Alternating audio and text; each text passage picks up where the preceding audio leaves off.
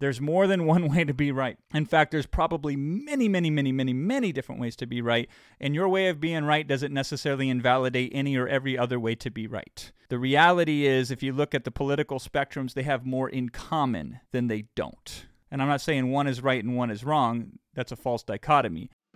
Hey, it's Jason Fladlien here. You're listening to The Jason Fladlien Show, where I'll be sharing everything from sales and webinar tips to improving productivity and reaching your infinite potential.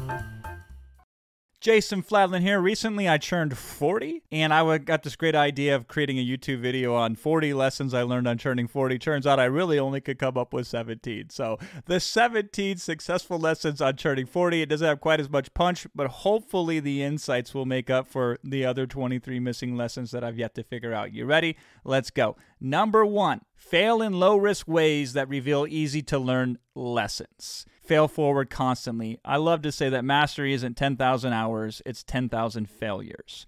But we want to be able to get back up when we fail uh, a 10,000 times. So, how do you do that?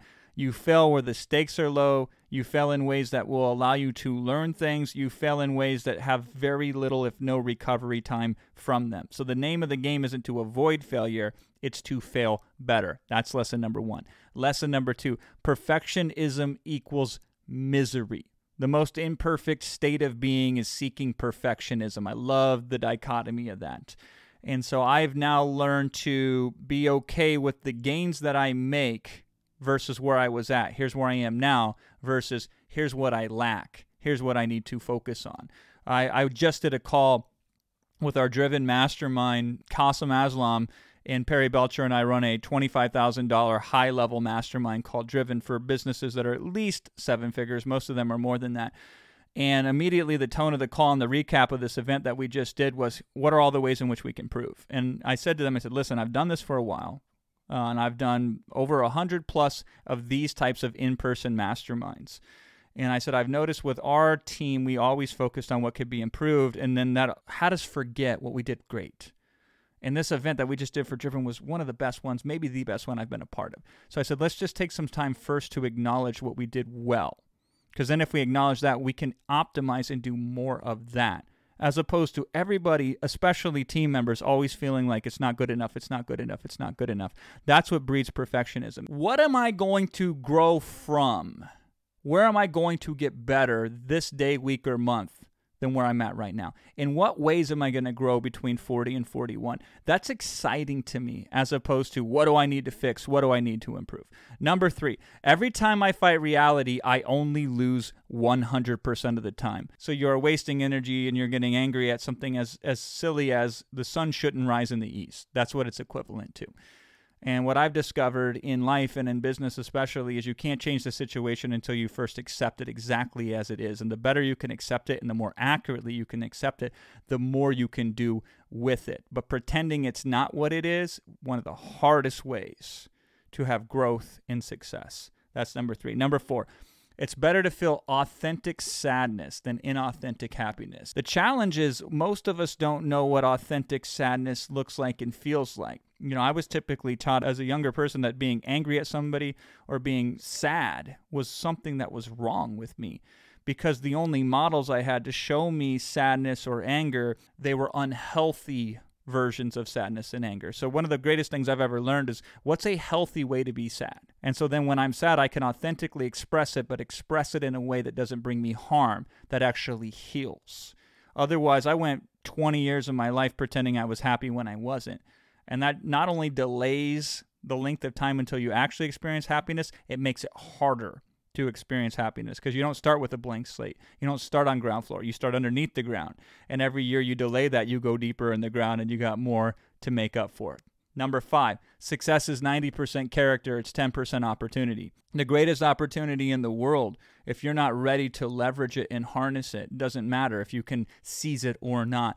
This great AI revolution that's occurring right now as I record this, everybody's thinking it's 90% opportunity. Let me just dive on on the opportunity and they're not equipped. Even if they get success, they're not equipped and they're not ready to handle the success that they're about to face. There are a few exceptions, but most of them are what I will call temporary millionaires. They will give it all back because the character traits aren't there yet. Number six, do great things in ordinary conditions consistently. Everybody thinks that success is doing some Herculean thing, some one in a million, some grace under pressure type of activity when most of winning is just showing up. So, how do we do great things in ordinary conditions? Not great things in great conditions, and certainly not ordinary things in great conditions. How do we do great things in ordinary conditions, but not do them every so often because then we don't get momentum?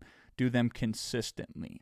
And so, being kind is a great thing that you can do. Yeah, that's one thing, but being kind to normal people every single day, you want to know how well that can pay off for you? It's unbelievable, right? Not allowing yourself to get sucked in to minor things that ultimately don't really matter in your life. It's hard, but there's an ordinary condition of I just I'm going to choose not to get involved with this and I'm going to invest my energy and my thought into something else. Number 7, there's more than one way to be right. In fact, there's probably many, many, many, many, many different ways to be right, and your way of being right doesn't necessarily invalidate any or every other way to be right. The reality is, if you look at the political spectrums, they have more in common than they don't. And I'm not saying one is right and one is wrong. That's a false dichotomy. A market can simultaneously have room for a P90X or a CrossFit and a magic weight loss pill. Both of those ways can work. Now, I'm not saying whether the magic weight loss pill actually works or not, right? But the idea is some of the market's looking for the easiest path to some improvement.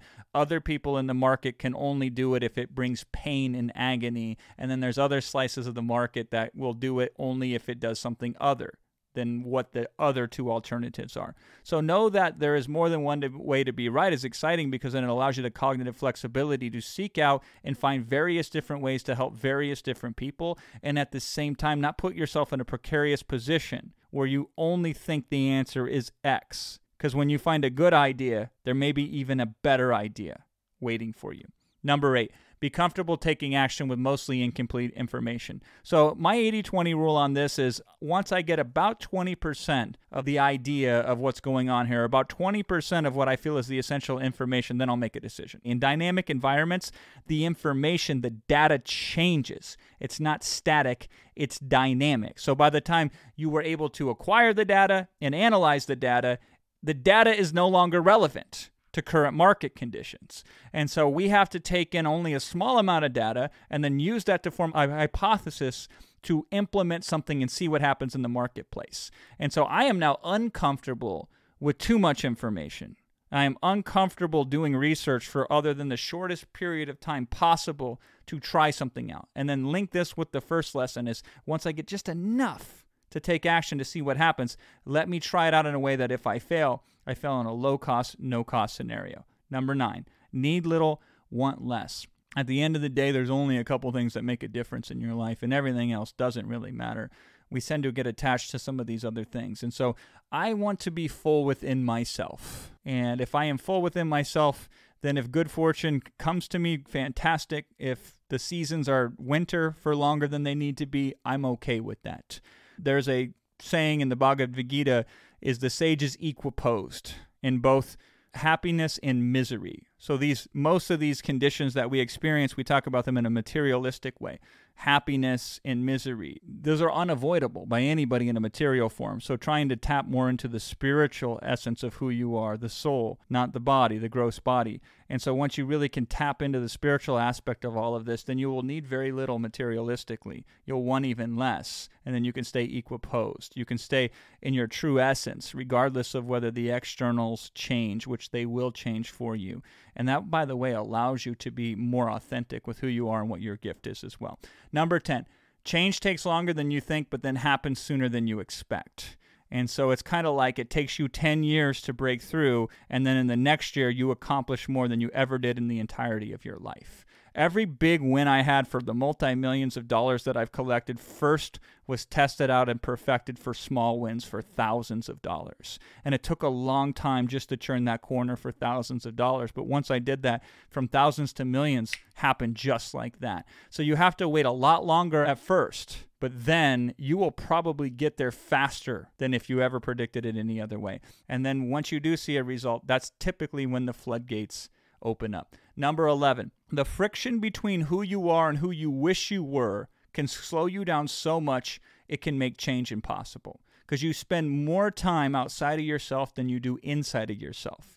And that is real friction. You are misallocating your energy by thinking about who you're not or who you wish you were be is just another way of saying who you're not. And so I try to spend as little time as possible using my energy on what do I lack, who am I not, in which ways am I deficient because that is more likely to make me deficient. Not only is it reinforcing because you're focusing on what you lack and what you focus on tends to expand, but it's just a poor expenditure of energy. And so, a big lesson that I've learned is eliminating the friction and just learning how to be in the moment and then focusing on what I can do and then watching that expand. Hey, Jason Fladlien here. Thanks for listening to my podcast. If you found this helpful at all, please leave me a review. And thanks again, and stay tuned for future episodes.